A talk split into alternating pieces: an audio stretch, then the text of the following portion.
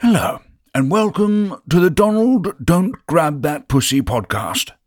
The world is at a very unique point in its history. Frankly, everything seems to be going to shite.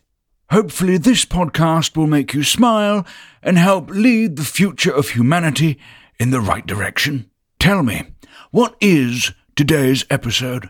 On today's podcast, we'll be talking about birds. I can't wait.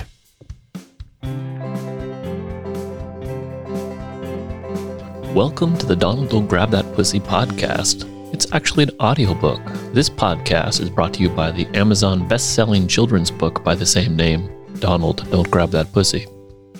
Please, if you're new, start from the beginning episode so you don't get lost in all the unique animals and the story arc.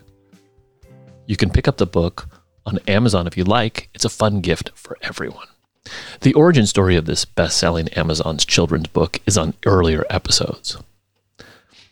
On today's episodes, we have a few birds for Donald. So let's just get started. Donald is dressed in his customary jacket and tie and is standing on the grass with a green Solomon Island Eclectus parrot. It is stuck in the crook of his arm, and he's rubbing the bird's head. The background has a beautiful light green and dark green trees hanging. Michelle is on the opposite page, has the same background, and she is holding a Lutino ringneck yellow parakeet. She is also rubbing the bird's head. Michelle says, Birds like to have their necks rubbed.